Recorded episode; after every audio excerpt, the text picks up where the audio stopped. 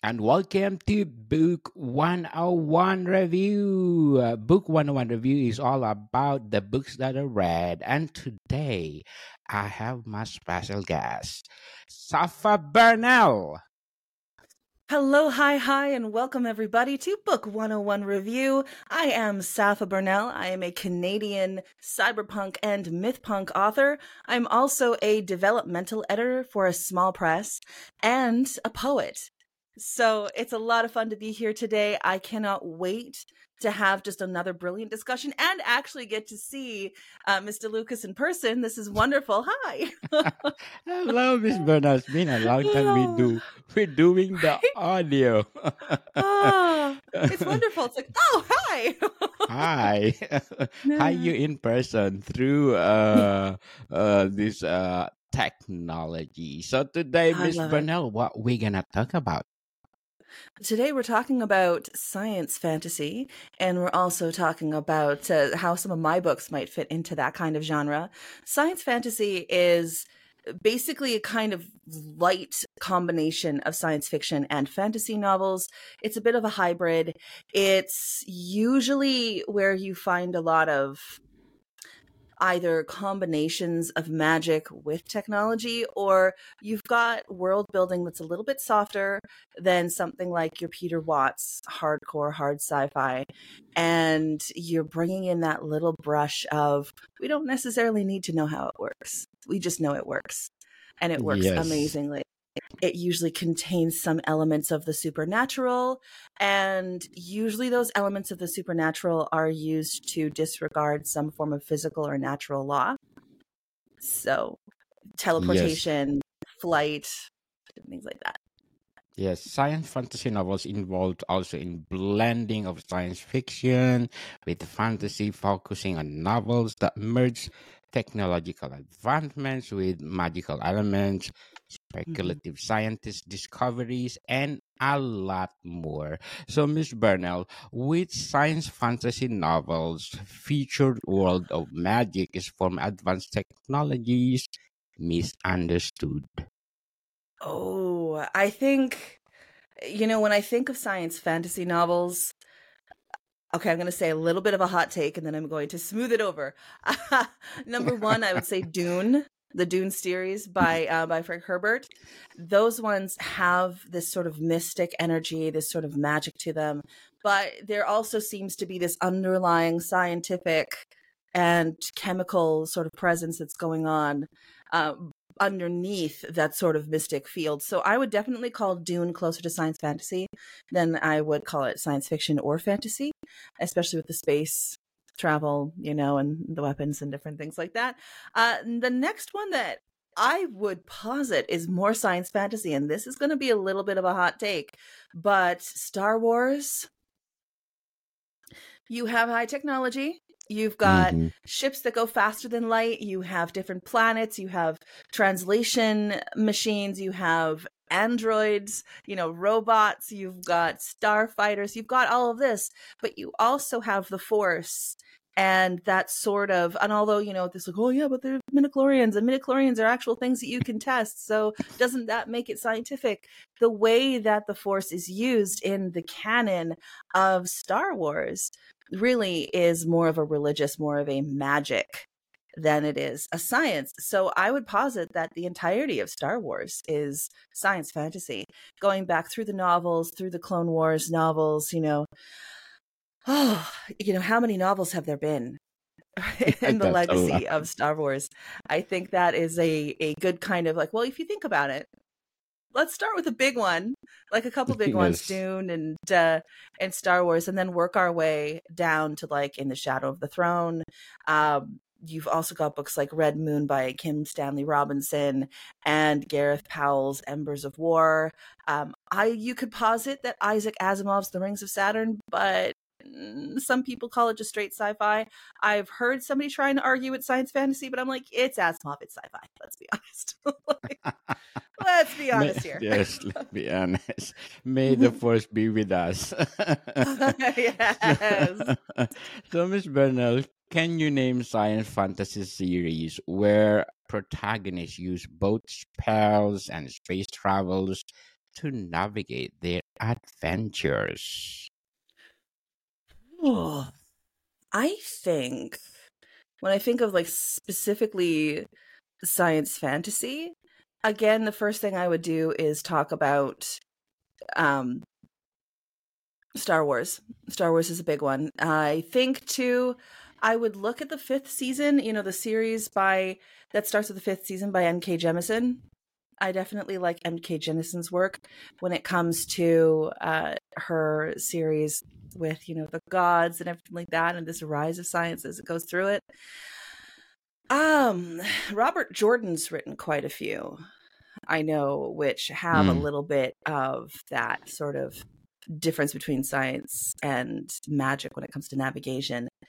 I mean, I I was raised on you know the old school TV shows too. So you know you have you know Earth Final Conflict. You've got um, oh, gosh, there on the spot. Just remember that TV show. It was only on for one season back in the '90s. So clearly, I'm like, which one is it? It was um Oh my goodness, I'm going to have to look that one up because my mind just went blank. I clearly have not had enough delicious coffee yet.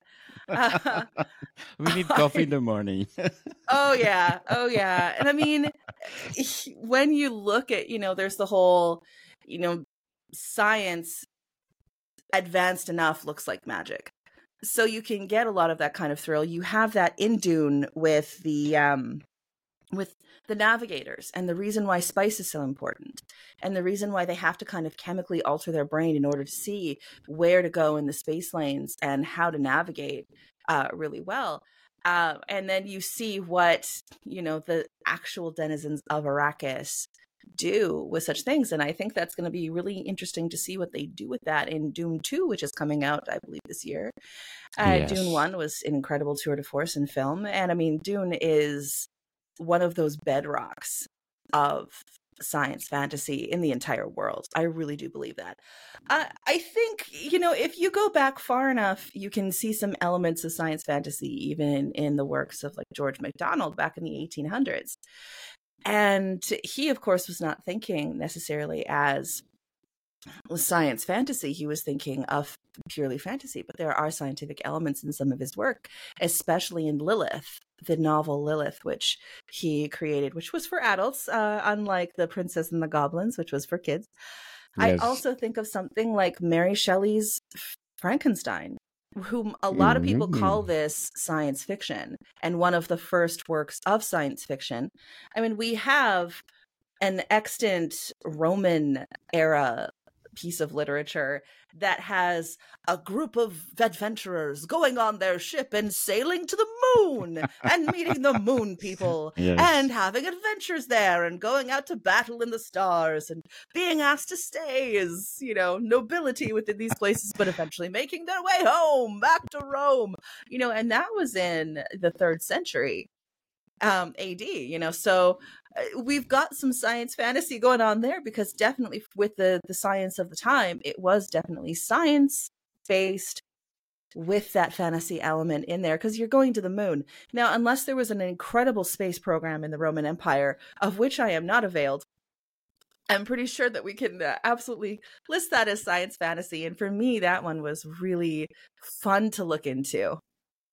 Definitely. Indeed. So, Miss Burnell, what science fantasy novels explores the ethical implication of blending human consciousness with the artificial intelligence through magical framework? Ooh. That it... one, I'm trying to think science fantasy and not just science fiction. And when we look at specifically at science fiction, uh, the first thing I would look at is the the Sprawl trilogy by William Gibson. And I would look at you know how certain AI were created. You know, in Neuromancer we have the creation of AI based on a dead man that case knew and that AI continues to talk to him as if through the dead man's voice and he leads case through all of the ice, through all of the different hacks to get to the eventual AI that are at the center of, you know, this storyline, you know, through the center of Neuromancer and then going forward, you know, because you've got the Tessier Ashpool um, AI that are in there. And so I think that when I'm looking at this sort of combination between the sort of the human element and the machine, I start with William Gibson, mostly because I think that was my introduction to it. It's not that that's the first time it's ever happened, but he did it so well. He did it so well and so amazingly where you've got case who is fully human. You've got his companion who's kind of human-ish but case is very aware that this is just an artifice. It's not this person come back from the dead to guide him. This is just a sense of of artificial. And then you go all the way into the ai which you get this sense that maybe this isn't an ai but maybe it is. You know how human is this ai how do you go from there? I think um, if I might be facetious. Voila. this is my novel, Neon Lieben. It is a work of cyberpunk. I do take a look at the nature of consciousness and the nature of sapience in the machine. And I do so with, you know, I'm a comparative mythologist you know i am somebody who has been deeply steeped into comparing the history of religion and and religion all the way through and, and how mystic traditions kind of combine in various areas of the world in various time periods. And so there is absolutely a sort of mystic tone to the way that I approach that binding of consciousness from human to machine and that sort of transhumanist pull of uploading. Eventually, we're all going to upload into the cloud. Eventually, we're all going to, you know, have artificial bodies and have this sort of immortality, you know, to us. I find it very fascinating to look at that, not just as a scientific potential eventuality, but what will we gain? What will we lose? If that takes place. I say if because I don't believe that everybody is going to upload to some form of cloud someday.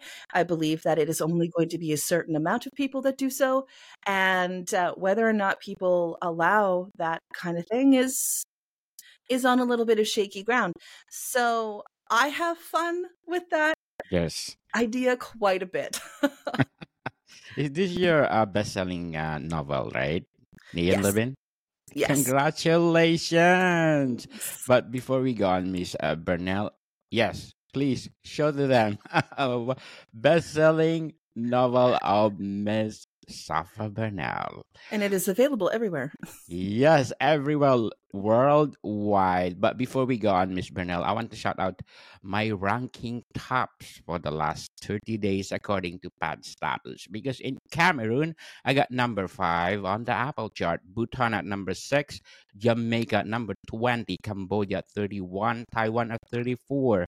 For Japan at 49, Malaysia at 66, Zambia at 91, Thailand at 109, South Africa 115, and a lot more. Thank you so much for supporting this podcast because this podcast is created to empower writers all over the world, like Miss Sapha Bernal. So, Miss Bernal, which novel introduces a civilization that powers its futuristic technology through ancient or arcane energies. Ooh, I'm going to go with the Prince of Thorns series. Yes. The Prince of Thorns series. I love that series. It was given to, uh, to me by a uh, former business partner of mine. And oh my gosh, Prince of Thorns, King of Thorns, and then Emperor of Thorns uh, just incredible books that you think are pure sant- fantasy at the beginning. You know, you think there's nothing uh, but fantasy within this and magic and the way things work. And then all of a sudden you start seeing some places that the Prince of Thorns is going and you start realizing, okay, there's a sickness going, there's this, this plague, this kind of sickness that goes in these certain um, areas, you know, and then there's this search for technology, this search for this, you know, ancient weapon, and you don't really frame it as a post-apocalyptic world until about three quarters of the way through Prince of Thorns, and then all of a sudden you're like, oh, oh, oh my gosh, that's what it's radiation poisoning. Mm-hmm. It's this. Oh my goodness. So it is called the Broken Empire trilogy. And oh my gosh, you know, such good books. Mark Lawrence did a fabulous job. I love how he takes first the prince and then the king and then going on to emperor through this sort of anti-hero uh, you know villain arc i just love how he does that because i don't necessarily love the main character you know i i don't fall in love with Jorg um, because he's a little bit of a bastard if I might say that word. you know, he's a little bit of a bastard, and uh, he gets a little bit more, um, how shall I say, antagonistic as things go on. Uh, but I love it. I love getting into that that rich psychology. And for me, what makes the Broken Empire trilogy really work when it comes to science fantasy, because I would qualify it as science fantasy just in my, like, you could just call it fantasy, but there is still that, like, oh, hey, this is stuff from the civilization that that was. I'm like, okay, so some that's radiation poisoning, not a magical thing. So I'm going to call it science fantasy for a minute, just for the purpose of today. Uh, um, for the sake of our podcast. yeah, for the sake of the podcast, let's talk about the Broken Empire trilogy. Mark Lawrence did a fabulous job. Love loved it. Uh, but the thing that got me was how complex the characters were. And then we had the world building too. And so the world building was as complex as the characters. And I love that. I thrive on reading fiction where those characters are alive and brilliant and complicated and they're not simple. They're not, you know, just kind of something that they got from kind of list this trope you know, but it's this complicated kind of complex emotional life. And then you have really cool stuff. And yes. you know, throw in a dragon if you want. Throw in a dragon, which is really a space alien that's come down from the moon. You know, throw in eh, the secret weapon that they're trying to use to you know save the kingdom and and have an expansionist war throw in the fact that it's some form of vibrolance or some form of firearm or it's some form of other thing like that in a fantasy world. You know uh, we see this in a very simplistic way with the evil dead series you know look at this is my boomstick you know and all of a sudden it's just like holy it's magic. It's like well no it's not it's just a gun. But it appeared like magic because it was sufficiently advanced. And so i, I love it. I i really liked uh, that series. That one was a really good one to read. I think the more I think of on just specifically science fantasy, I think we have to kind of address a little bit that the trend in the last few years that I've been seeing, especially in new adult literature and kind of this this literary space that's kind of brushing off from YA, going into new adult literature, and then into you just kind of trade and general population literature, is a blending of various things. So where science fantasy is a specific hybrid, there's a lot of blending science fiction and fantasy together until it's it's almost like you're like, well, where are you going to put this? And then the question is, well, I, I think you can put it both places. Okay, okay, that's uh, Fine. you get one shelf. what shelf are you going to put it on? Where are your people? yes, yeah. for sure. So, Miss Brenner, in which science fantasy book does the discovery of magical artifact challenge the laws of physics as understood by the characters? Oh, okay. Um, let me think about that for a second. I'm trying to think. Is it a Star Trek? yeah. Well, so a magical artifact that changes physics. Yes. Um, you know, there's a lot, I think. you know, I'm just kind of okay, so I'm putting my nerd hat on right now, but anything with Thor in it in Marvel Comics.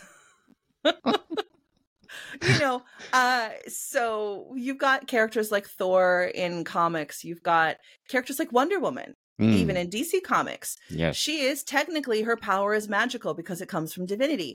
And so it means that like I remember when I was reading Kingdom Come, uh, which if if you are into comic books at all, even if you're not, even if you're just kind of like, oh yeah, well they might look cool, graphic novel every once in a while, read Kingdom Come. Mm-hmm. It is one of the best representations of a co- what comics can be that I've ever seen in my life. It's just a fantastic graphic novel, and the artwork is insane. Yes, definitely. Just like X Men too, I Yeah. think they are Yeah, powerful in anime. Mhm. Something else that we cannot do in motion Yeah. pictures. So, Miss yeah. Bernal, can you identify a science fantasy novel where the main character is a sorcerer and a scientist using both disciplines to solve a central conflict? Oh, yeah. Okay, so I'm trying to think of which the best one is here. I've got Aether Ones. I think would be the first one that I would go to. Um, Aether Ones by Wendy Coffin Porter. You know, you've got this kind of cosmic split between a realm of technology and a realm of magic, and the main characters tend to figure things out in various ways. I think you could also posit that Witch World, the um, High Hallack cycle by Andre Norton, does that a fair bit. Uh, when it comes to a character being both a scientist and a magician, I mean, you could even go back to.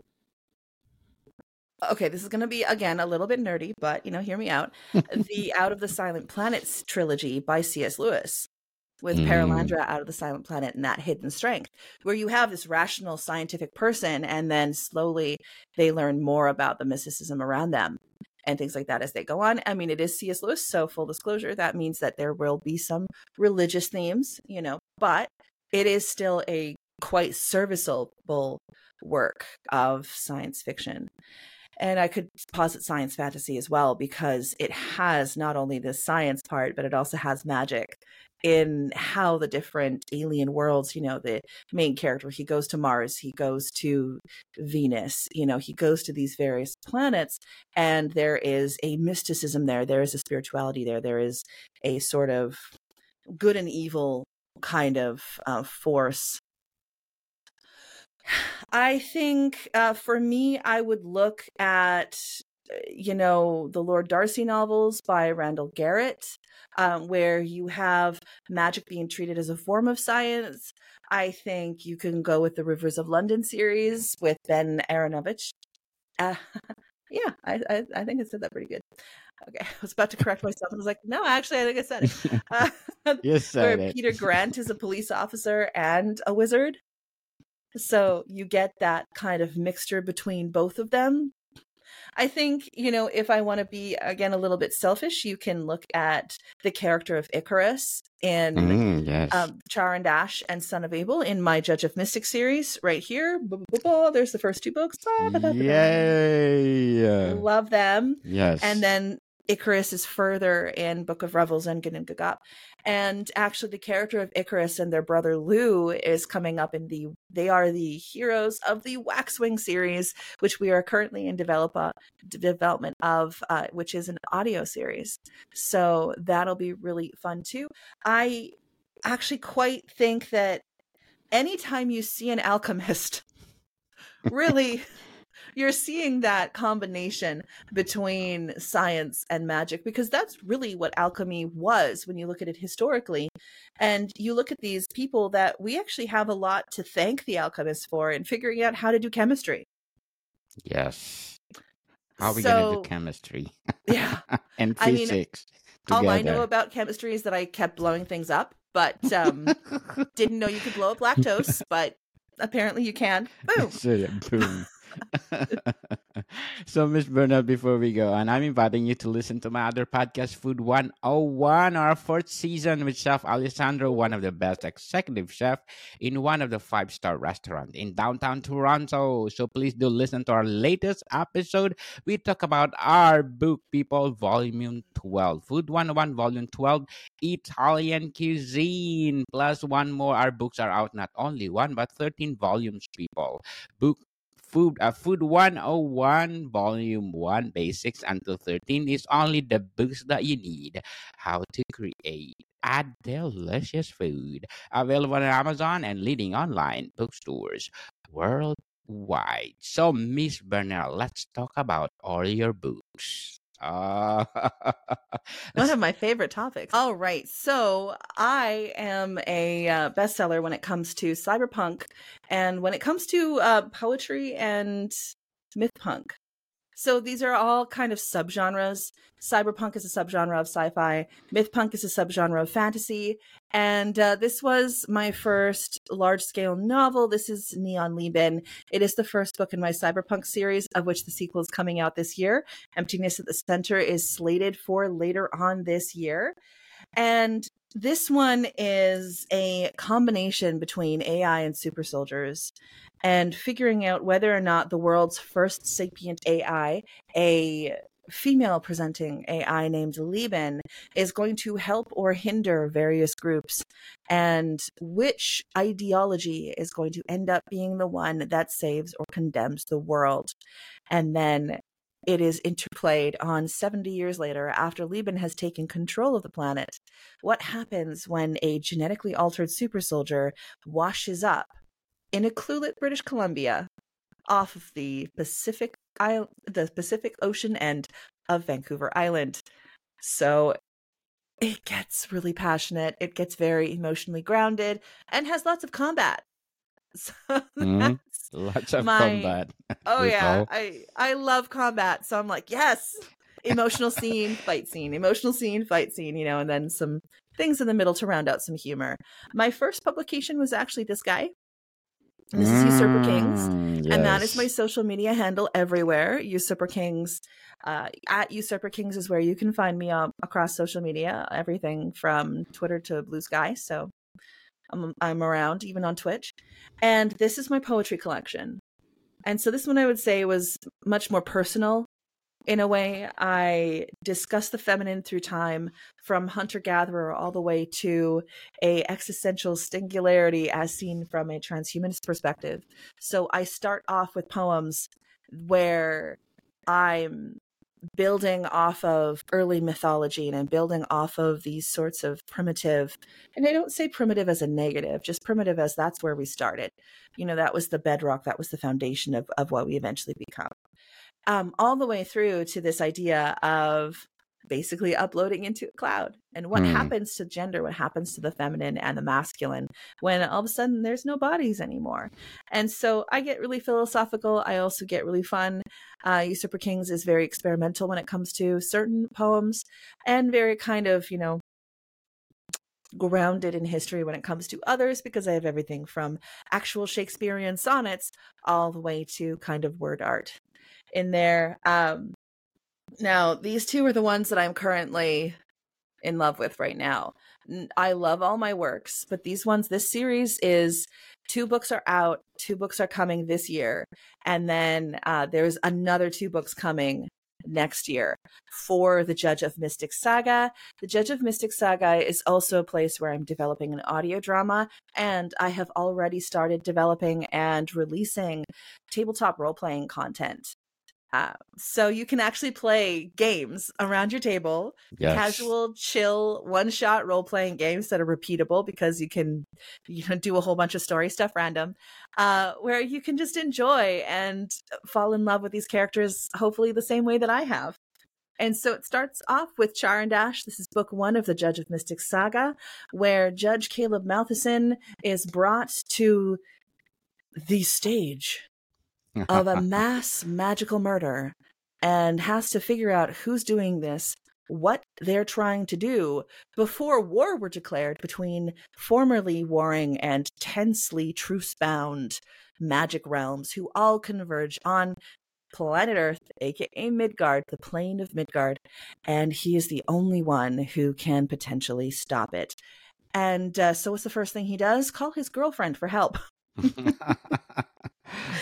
Ah, his girlfriend world. you know, being a uh 1000 year old slavic badass so I, I love Caleb and Tuya teaming up in Char and Ash, and it has a very explosive finale that brings us into Son of Abel.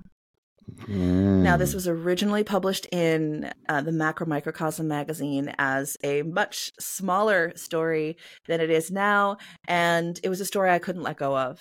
And so I had to edit and add and add. And eventually it became the entirety of the Judge of Mystic saga. And this is what happens. It happens basically right after Char and Ash. So there's not a whole lot of time between the two books, maybe a couple of days and everyone's looking for Caleb. What happened to him? Where did he go? And eventually it's Lugh, the brother of Icarus, that finds him. And through Son of Abel, we see that sort of valley, you know, that emotional valley that Caleb is going through. We see him battling a different kind of demon. And then at the end of Son of Abel, you see that life is start going to start coming up, and there's going to be sunshine uh, once again. And he's going to keep looking for the villains that created the disastrous finale of Char and Ash. One of which is in Macabre and Monstrous, wow. and this is a horror anthology, and it has myself, and it also has my podcast co-hosts Emily Armstrong and Kes Bischoff and uh, we, the three of us, come together as the trio of We Aren't Dead Yet, which is a podcast on TTRPGs, gamer culture, and literature, um, which you can see on Spotify, Substack, YouTube, anywhere you just search We Aren't Dead Yet. We came across this collection, like we came across writing it because Emily is a master when it comes to creating horror worlds she just is. She just that's her thing. It's incredible to see her do cosmic horror and body horror. It's amazing. And for me, eh, this was the right place to put in my anti-hero fall story. My it's a novelette. So, you know, like a novella, but kind of skirting between novella and novelette. You know, it's about 16,000 words called Whiskey and Sinner's Blood, where the character of Carolee starts off in the 1990s as just an Irish mum you know, she's just mm-hmm. living through the troubles in Ireland. She is there with her husband and her son. And she's, you know, working part times at the butcher's just to kind of make ends meet and and make sure they have you know what they need in life and things like that and she's disappointed and, and you know doesn't necessarily you know like where she's at in life but what are you supposed to do this is life this is how it goes and then her husband comes home with freshly brushed teeth his hair brushed and a bottle of whiskey. Mm-hmm. And she's instantly suspicious. Something and, wrong with it. uh, and through their conversation, she eventually finds out that Carolee, my love, I promised our son to the Fae Queen for a set of favors. And the bottom of her life falls out, and the rest of the novelette, Carolee ends up basically go descending into this place of desperation and violence in order to rescue her son and just find a better life. And I love one specific part of Whiskey and Sinner's Blood, which is very important for me when I'm crafting a character like Carolee, who does appear in Char and Ash and in Son of Abel. Like Carolee is a is a recurring character. The, there's moments where she's capable of redemption there's mm-hmm. moments where she's basically handed the right situation. Like Caleb Matheson appears in Whiskey and Sinner's Blood. He's there and he's like, "Oh hey," and and she has that moment where she could just open up and spill what happened and talk, and then everything would be okay and it would be figured out. But instead. Have to read Whiskey and Sinner's Blood, but it's incredibly, wonderfully emotive and just an incredibly rich character that I love to just dive into so well. Um, and uh, yeah, so very proud of that. I'm also very proud of the work of Emily Armstrong and Cass. Uh, they both rocked it. This was their first uh, literary publication. Um, Kes Bischoff is a game master for t- tele- TTRPGs, so tabletop role playing games with over 30 years of experience. She's incredible in crafting stories for people to play collaboratively. And then Emily Armstrong is a media producer, and uh, this was her first literary work. They just they rocked it. it was incredible. They incredible. rock it. Definitely. they rock it. rock it. And congratulations for all your books, Miss Bernal. So, can you invite our listeners to support all your books? Hello, everybody. Thank you so much for being here today. Thank you for supporting Book 101 and Food 101 and everything that uh, Dave Daniel Lucas does. It's so incredible to see the platform just continue to grow and to see everybody that listens in and supports. You can find my books at saphaburnell.com. That is S A P H A B U R N E L L dot com. You can also look me up. Basically, my books are available widely. They are distributed all across the world between Saxo and Books a Million and everywhere that you can kind of think uh, of finding a book. Anywhere that Ingram is, so are my books. I'm very glad about that. Uh, and then you can also find them on Amazon as well. But for more information on where to find my books, please go to saphaburnell.com. You can also check out my social media handles. I am on X, Instagram, I'm on Blue Sky, all at Usurper Kings. I'm also on Twitch at Usurper Kings. And I just love it if people just supported the arts as you can. If you're in a place where like, yeah, well, I'd love to, but that's a lot of books to purchase all at once, uh, please go to your local public library and let them know that you would love to see the works of Sapha Burnell in your library collection. And libraries purchase books, it is a fantastic thing. And then as many people as possible can read them. And that is one way that I absolutely say is fantastic. So please, uh, if you can, I would love it for you to own a book of mine. Um, but you can also go to your library and say, hey, I think you should bring in this author. They're really neat. Yes, people, let's support Miss Sapha Bernal because you support her. More, more, more cyberpunk books to come.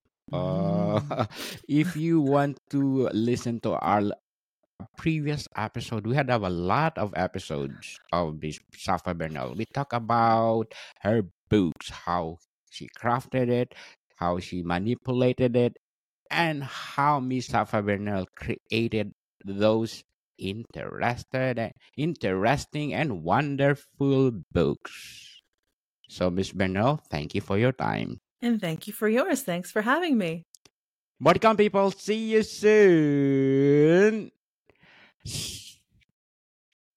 I am Daniel Leakey.